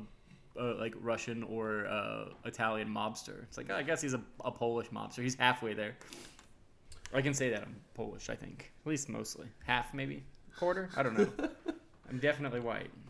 And it's time for our 11th match. Our main event Yes, sir. Sting versus Ric Flair for the NWA World Heavyweight, Heavyweight Championship. Cha- I, always, I never know if you're gonna say championship or title. It's a title in WWF, right? Here it's championship. no, it's always I always say championship. Championship. You should. It's good. It's better. Sounds better. does sound better. So Sting gets some falling pyro at the stage. Yeah, it's really cool because it's like uh, like all the way across, like all raining and like falling off. The And he's wearing- jumping off the He's floor. wearing an American flag jacket. Oh, we've all seen this before. His face is painted Like with American stars flag, over the eyes. yeah. Looks pretty cool. Like, yeah, this is an iconic Sting look. This is this like one of the more iconic, the maybe the most iconic Sting look that's not like Sting? Crow Sting. Um, Like I imagine that like this is probably the coolest Sting action figure. yeah, probably. I mean, it's pretty. It looks pretty great. He's looking very nice. Ole's yelling at everybody on the stage when El Gigante comes out to get handcuffed. As soon as the giant pulls on the chain, Anderson just shuts his mouth and looks scared. Gigante walks him back to a pair of chairs that is halfway down the ramp. It's really funny because like there's three folding chairs and Gigante sits in like the middle one, but he's huge, so like all Anderson's like hanging off like one ass cheek on. One ass cheek. Yeah, exactly. Yeah, it's like it's just weird that they're like, okay, well, not a cage match. So, Well, cage Like- match didn't really seem to work for. well, that's why he that's why Ole's in the on in the handcuffs. Yeah, but like exactly. the yeah, and then like of course we know that Flair is always going to do his Flair stuff. So like, but what's a lumberjack match? It's just guys around the ring, but they hit you when you fall out. Yeah, if you Yeah. fall, if you go out of the ring, then the Instead, yeah, supposed yeah, these guys just can do stuff to you basically. yeah, and here they would roll you back in or whatever. So the match gets going. The two men keep locking up, but Sting continues to overpower Flair. Nature Boy starts chopping away, but the Stinger no sells at all. An Irish whip snatch before picking him up for a military press. Early press. Flair tries to roll out, but the Steiners are there to keep him in the ring. It's like the one time in this entire match that the people on the outside were kind of like, "Yeah, you should probably stay in the ring." Yeah, yeah. There's a pretty good uh, like kid with a Teenage Mutant Ninja Turtle shirt on his dad's shoulders uh, at the beginning of this show. It's a pretty good, pretty, uh, pretty cute little sighting. Sting hits a hip toss, a drop kick. Naitch rolls out to the ramp, but the Stinger follows and hits a hip toss and a clothesline to send the Nature Boy back into the ring. Flair with an eye poke, a snapmare, running knee drop to gain control, hits a stalling vertical suplex, Mm. but Sting no sells it, hits multiple clotheslines, and goes to the top rope. There's something about a stalling, stalling suplex. Stalling suplexes are so good. It has to hurt more. It just has to. comes off that top rope with a crossbody for a near fall. Naitch starts going after the knee of Sting, Irish whip, but the Stinger comes back with a clothesline and attempts a jumping elbow drop, but the Nature Boy moves and looks to lock on the figure four, but Sting kicks him off. It's too early. You got to work on that knee some more. Bro. Yeah, man. I mean, you know, I get it. It's it's Sting. You want to you want to get it early, but Test of strength, the Stinger gets the best of, But the dirtiest player in the game, with a cheap shot, tosses Sting out to the ramp, where the attack continues before tossing him back into the ring. More work on the knee, chops, until the Sting starts firing back with a hip toss and goes for a drop kick, but Flair moves out of the way. Nature Boy drapes the leg across the ropes, delivering his full weight across the knee. Those Nature Boy, we all know the Nature Boy spots. Leg drape spot, just like the Nature Boy, like big running like knees onto the mat. I do love that these dynamic dudes on the outside prove They're not dynamic. They're, Sorry. They have attitude. the dudes with attitudes. They prove how stupid the Lex thing was. It's like this is working better, and then like I did that Lex Cage match. Cage. I'm still so upset about the Lex Cage. Yeah, match. I'm just like ugh, Pretty bad. The dudes start pounding the mat to get the crowd into it. because this is basically a cage match without being a cage match. Invisible cage match is kind of what it's trying to be. Because like, well, we can't do that because we already did this other thing. We did it just last month. We Yeah. do it again. Naitch drapes the leg again, but this time Sting moves his leg, but Flair comes right back with a snapmare. Goes for the running knee drop, but the Stinger moves again and then locks on the figure four himself, but the Nature Boy makes it to the ropes to break the hold. Did you pop for the Sting figure four? I did. I did too. Flair rolls to the outside, drags Sting out as well, and runs him into the guardrail, but the Stinger no sells. You would think this is where The dudes show dudes would Yeah, I know. help, but the Steiners just kind of like move out of the way. Yeah, they like break them up and roll them both back in. Back in the ring, it's Fist City by Sting, but Naitch with a kick to the gut to catch Stinger. Goes to the top rope, but Stinger with a press slam to take him to the mat. After another shot to the gut, tosses Sting to the ropes and goes for a hip toss, but the Stinger blocks and reverses into a backslide for a two count. Sting thought the count was slow, which opens an opportunity for Flair to regain advantage with a kick to the leg. We all know arguing with a ref never gonna work. Naitch just continues to focus on that leg and attempts the figure four again, but again is kicked off. Nature Boy with a slap to the face, more chops, but Sting starts no selling. Tosses Flair to the ropes, lifts him up into another military press, hits a clothesline, mounted punches in the corner, Irish whip for a Flair flip to the apron, but the Stinger catches him with a clothesline before he can make it to the next corner. I love this spot because we know what's gonna happen. Flair does the Flair flip over the turnbuckle, Runs runs to to the the- corner. Jumps up, Yeah. comes off with a crossbody. Yeah, but he runs to the corner and Sting is like, "Oh, I know that we move. did, we went 45 minutes before I got hurt." Try. Like, come on. It's like I know what's up, and he sees it happen and just runs and clotheslines him while he runs across the apron. Great, it's good.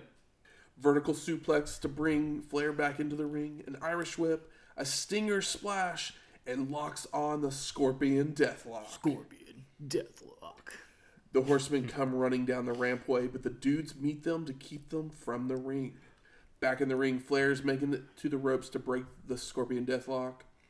Nature Boy, with a shoulder block from the apron, leaps in to make the cover with his feet on the ropes. But Scott Steiner comes running by on the outside to yank Flair off of Sting. It's good. The Stinger Did with we the not see? Did we see that in a match earlier tonight? see what? A tag team match where they also did the pull the pull the leg. No. All right. The Stinger with a small package for a two count. Naitch with a side headlock takedown that is reversed into a head scissors. That's reversed into a jackknife pin, but Sting bridges out, reversing into a backslide pin for a near fall. Hot hot shit. Chops, but Stinger no sells. Irish whips Flair to the corner, follows in with a knee, but the Nature Boy moves. Naitch goes for the figure four, but Sting with the inside cradle for the pin. And, the win? And new! Post match, the dudes pick Sting up on their shoulders. Uh, everybody is pumped. Everybody celebrating in the ring. Sting makes his way up the rampway Oh to the yeah. stage Oh yeah. when a sign comes down that has the Stinger's face on it with pyro yeah, going it's like off on it. it's it's crazy. It's like it almost feels like it would be a thing like if they were gonna create like a new character and this is like how the Undertaker shows up at the end where like Sting's face comes down and it's an awesome thing, but then it like catches fire. but it, but it's just like obviously that's not what happens. But I had that thought because like it's the pyros going off on it Yeah. or whatever. And Sting even sees it and he's like, Oh, Oh, yeah, yeah, cool. Oh, cool. I guess I I guess I am as cool as everyone thinks I am. Really caught me off guard. I was like, oh shit, like this crazy.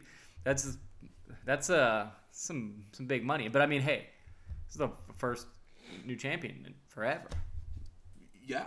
First, Yeah. I- it's the first NWA World Heavyweight title change that we have seen that hasn't been Flair winning. There was Flair won it from Race, hmm yeah. and Flair won it from Garvin, but we never saw the Garvin win, and we never saw, Flair take it back. and we never saw Race, Race's win. Yeah, from before that. Before but like that. the did we see Flair get it back from Garvin?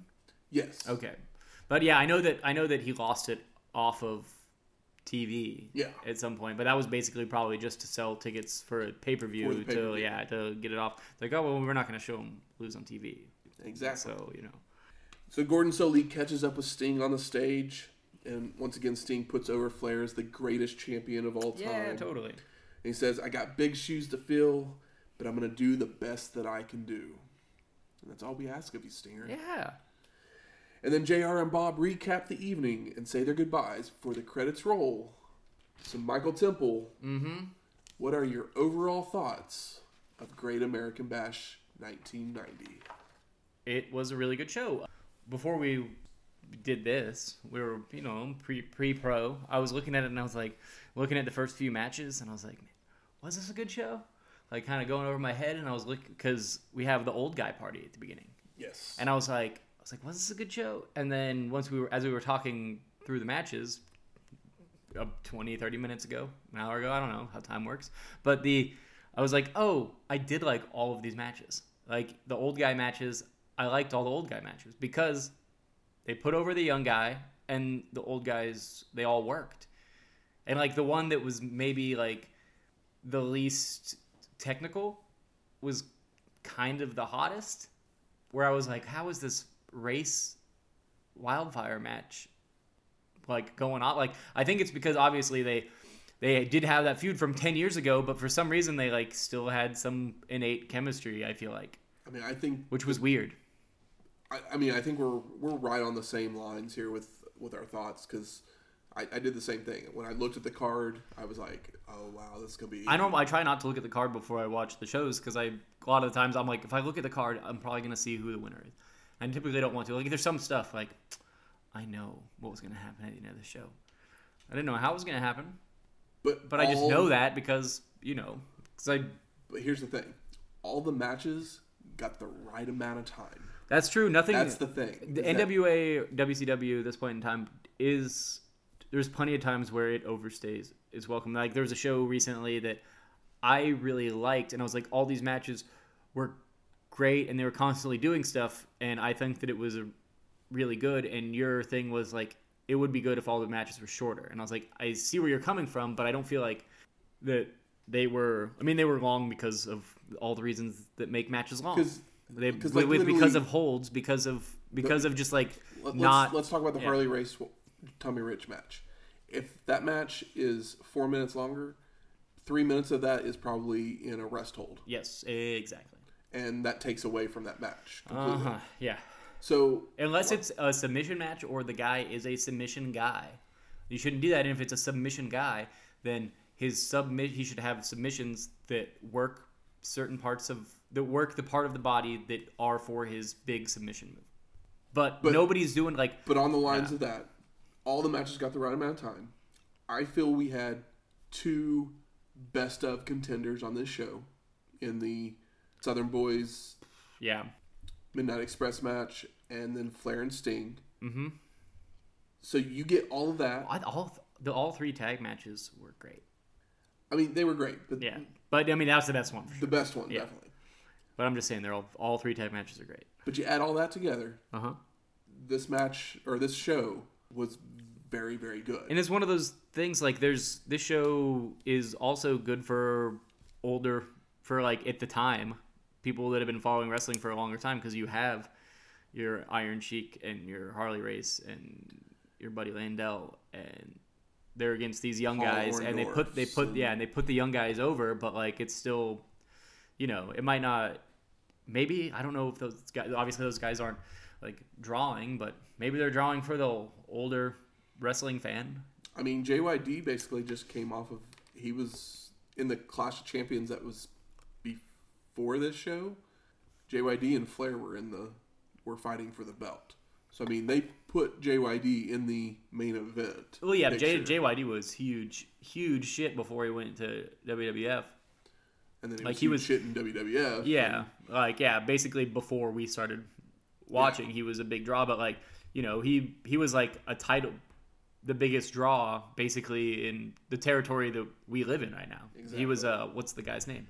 Bill Watts. Well, yeah, he was a Bill Watts guy, Exactly. which I would love to see some of that stuff. But I'm sure that it's pr- probably pretty non-existent and probably not very good. But it'd be fun. Good. Where, where's the smart marks at? All right. Fuck you. I think it's time we smark it up. So, best moments of the evening: the rope-assisted drop kick Yeah, the Southern Boys. basic. Yeah, that kind of that whole match. That the, whole match. The uh, the Tiger Driver. The Tiger. I- we don't usually text too often. No, about the shows. these about yeah. these shows. No. But fucking Scott Steiner hits a Tiger Driver, and I went to my phone straight away and was like, Tiger Driver. Tiger Driver. yeah. He just said Tiger Driver, and I was like, oh shit. The uh, "I knew it'd pump you up." yeah, like like I said, all three tag matches were great because like we had the big, the two big teams, like the big big boys. Like LOD's not here, but we have two teams of big guys that can both work Yeah. better than LOD can, better than Road Warriors, and they had their huge blow off match that was fantastic at the last show. Here they both go against smaller, smaller great teams, and they are both worked incredibly well. Like they're both the same kind of match, but they did definitely have a different feel, but it's still the same dynamic. And like you know, like we said, the most important thing is they don't go too long. But this the Southern Boys, Wild Eyed Southern Boys. What's the deal with the Wild Eyed Southern Boys? I don't know, but it was so good. I, yeah, I agree with you on the um, all the tag matches. Vader showing up. Yeah, Vader. That was like the only like kind of incon like not inconsequential because it was a squash match to put over Vader, but but it's still Vader showing up. yeah, it was awesome. and getting to see. Uh, We've mentioned a couple. the The first four matches, like when you look at them, you're like, oh, those matches probably don't matter a whole lot, and they don't really. No, But it's literally 25 minutes of your life that you're gonna probably enjoy for the honestly, most part. yeah, I found it really enjoyable. Yeah, it's like two ten minutes and like a two six minutes match Yeah, or something, like, that. like that. Oh, did you know there was a dark match on the show? There was a dark match on the oh, show. Okay. They didn't show it, so we Yeah, I don't know who it. these guys are. I was just curious. I was just looking up because, you know, my notes are long, so I can get a you know look better look at the matches here. And I saw the dark match, and I don't know who either of those guys are. How about disappointing moments of this show? The six man tag. Yeah, six man tag s- sucked fucking on ice. My pronunciation of El Gigante. It doesn't even matter. I don't even that mad about it. Bit over. Match was but. It was the only thing here that's like, all those guys probably need to be on the show, but I mean, you got to have the Horsemen, and Yeah. the Horsemen are feuding with the dudes because that's they gotta they gotta fill out their three hour pay per view, and that was ten mean- minutes to do it. It just would have been nice if. I mean, that's definitely the the worst match on the show Yeah, Lex Luger. because JYD doesn't sell for anybody. No, he doesn't. I mean, Vicious isn't a good wrestler. El Gigante is Not a wrestler. not a wrestler. So Paul Orndorff ends up having to work that match. Yeah. and he does a great job. Mm-hmm. I, I For what he's got. for yeah. what he was for what he was working with, but it's Paul Orndorff, and like we said, we hadn't seen him in three years. So is that the guy that should be carrying a match for you? Yeah, it's not like it was Brian Pillman or something. Where it's like, oh, he's gonna he's gonna bump for everybody and fly around the ring. and and that's another thing. Like, I mean, that this is just a booking decision type Yeah. thing. But why wouldn't you put a younger, upcoming guy with the dudes to get a little bit of a rub? I mean, I guess. I guess I because mean, I guess technically El Gigante is a younger Yeah. guy that they're giving, yeah, but he a can't rub. he can't work. So But once you realize that he can't work, why wouldn't? This was just to put the horsemen on the show really that's the only reason and the thing is like we have we've got junkyard and paul orndorff so it's like Is that was the only like true filler on the show where it's like, oh, if you're gonna skip one, that's the one to skip. How about best performer of the night? Hmm. Is it one of the Southern Boys? I mean, trying to look to see which one. Yeah. I remember that did the. I don't think that anybody worked poorly except for that one match. Like I think that I I think agree that I think. Z Man, I think that Tom Zenk was great in that squash match. Yeah, He went he was great in there. I mean, he made me believe. Yeah, it was awesome. Like he was for that 2-minute match, he he did his job uh, above and beyond with a smile. The I'll go Tracy Smothers because he's the one that did the crazy moves for the Southern Boys. oh, okay. And yeah, he's the one where it's like, "Oh, I know that name." But I guess I'd give it to them, but I, there's nobody that I would be like better luck next time with the exception of El Gigante. basically everybody in the ninth match. I, I mean, kind of expected I thought, I th- like I said, I thought Orndorff and Anderson did a good job, yeah, but but they're always gonna the other four guys like literally did Yeah. nothing. And that's and I feel bad for Windham that Windham like literally looked bad in that match, but it was because every time he was in, he was basically in there with JYD. you can't work with somebody that can't work. Exactly. You know what I mean? It's like, yeah, not everybody. They've got to at least have some kind of something going on for you to be able to. It's a two way street. Yeah, I, I think it's just because of '89 that I expect Sting matches to be, or not Sting, sorry, Flair matches to be long. That was the year of his long matches, and this one was like 16 minutes long, just plenty long, kind of at the time for pay per view matches for sure, and it's good. Well, that was another another thing that I thought was interesting because for the longest time, NWA's been having basically the seven matches on a show. Yeah. But all of them are going like twelve to eighteen minutes, and this time they went with eleven matches, It was better for it. and Even with the the one, longest match is I want to say it was like I think it's the 15, 16 si- minutes 16 minutes for the last match. for the main event. And it's like, yeah, it's if the undercard is this entertaining, If then that's great. yeah, that's because like all If it did undercard is taking taking a few minutes away from like other tag matches only made them better. I, I, Like these guys with these all three of these tag matches with, this with had been a four se- more with this- four more minutes, three if four this more had been a seven match show, that a six man tag would have gotten probably twenty minutes. or it wouldn't have happened. It probably would have gotten twenty minutes. I was gonna say I hope it didn't happen, but like the that's the that's the only really bad thing I can say about this show at all. How about most surprising? I mean, it's obviously Vader. it's Vader. Yeah, Vader showing up. I mean Vader and Southern and, the Southern boys yeah. coming out of nowhere. Yeah, Like, that's not. have no I was like, I was like, guys are. I was like, oh, Southern Wild, Wild. I was like, and they're coming out with the Dixie flags, and I'm just like eye rolling them. I'm like, okay, whatever. And then the match starts, and I was like, Whoa. all right, okay, like that's kind of the match of the show.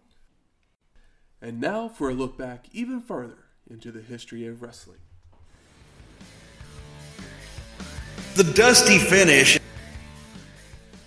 Ivan Koloff was but a transitional champion, as three weeks later, on February 8th, 1971, Pedro Morales would defeat him to become the fourth WWWF champion.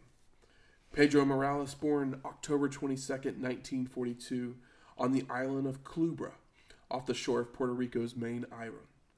He would make his professional debut in 1959 on a card held in New York City. Morales would travel the world plying his trade, wrestling in many promotions, including the NWA and AWA. But his biggest break would come in the WWWF, winning the vacant United States Championship and then the WWWF Championship a month later. He would hold the title for over 1,000 days, which remains the longest reign ever by a Latino. Pedro Morales would also become the first man in history to win the Triple Crown in the WWF, as he would win the Tag Team Championship and the Intercontinental Championship in 1980. Morales also still holds the record for most days combined as IC champion over his two reigns. After his retirement in 1987, Morales would become a commentator for the WWF's Spanish language programming. He would also be inducted into the Professional Wrestling, WWF, and Wrestling Observer Newsletter Hall of Fames for his accomplishment. How hard is it to say WWWF? It's, It's pretty rough. fucking tough. there's had to been somebody in Mexico that's held a belt for a thousand days. Just the talking about the WWF championship. Oh, okay. So like WWF because WWF is still counts, right? Yeah. It's the same reign. But yeah, okay, yeah, that makes sense. But I was like, I mean, I'm sure in like the WWC, the World Wrestling Council in Puerto Rico, a Latino has yeah, I'm sure. CMLL Yeah, I'm sure that like uh, AAA. uh, Mil Mascaras Yeah. had that belt his whole whole life. yeah. Next week, SummerSlam 1990. I know. We need to whi- whip out your uh, Bret Hart shades, put on your swimsuit, and uh, surf into the '90s with us. because the heat returns. Mhm. The music from this week's show is the theme from the Great American Bash 1990 and Turbocharged. Which one's Turbo? What's, what's Turbocharged? That's Sting's theme music. Is it? Yeah. How does it go? You're hearing it right now. That sounds pretty good. Exactly, it does. You can always rate and review us on iTunes, Stitcher, Google Play, or wherever you find your podcasts at. Go out there and give us those five stars. Five stars, or no stars? Or no stars. Yeah, yeah. Let everyone. Now don't give us no stars. I don't know if you can. I don't think you can. I think you have to at least give, Give one. one, yeah. But we prefer 5 Mhm. Uh, tell your friends, families, imminent And- enemies, And, and, and enemies. your, and- your and enemies? blood feuds. You know, if you have any of those, just tell them about us. Mm-hmm. Maybe there won't be a blood feud anymore. Exactly. Build a bridge. Yes. You can always email us at wrestlinghistoryx at gmail.com or find us on Twitter at wrestlinghistox. That's wrestling H I S T O X. We'll talk to you next week.